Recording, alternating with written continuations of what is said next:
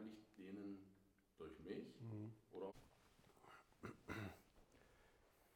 Genau. Ähm, ähm, und ich glaube, das war auch noch nie so schlimm wie heute, äh, dass sich Jugendliche, dass Jugendliche Angst davor haben, nicht zu einer Gruppe zu gehören.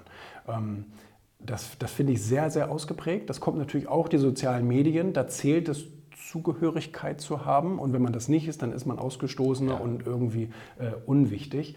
Und man muss glaube ich, als Jugendlicher erstmal den Mut entwickeln, einfach ein Außenseiter auch mal zu sein. Dass man nicht immer zur coolen Gruppe dazugehört, die jetzt alle BWL studieren und die alle dies machen und alle das machen, äh, Frage gestrichen oder was? Und, nee, alles gut. Und ähm, äh, das finde ich wahnsinnig wichtig, dass die, dass die auch sagen, okay, dann gehe ich jetzt mal meinen eigenen Weg und habe dann vielleicht ein paar weniger Freunde. Das kann durchaus passieren. Ich finde es wichtig, sich auch mal mit Konsequenzen zu beschäftigen.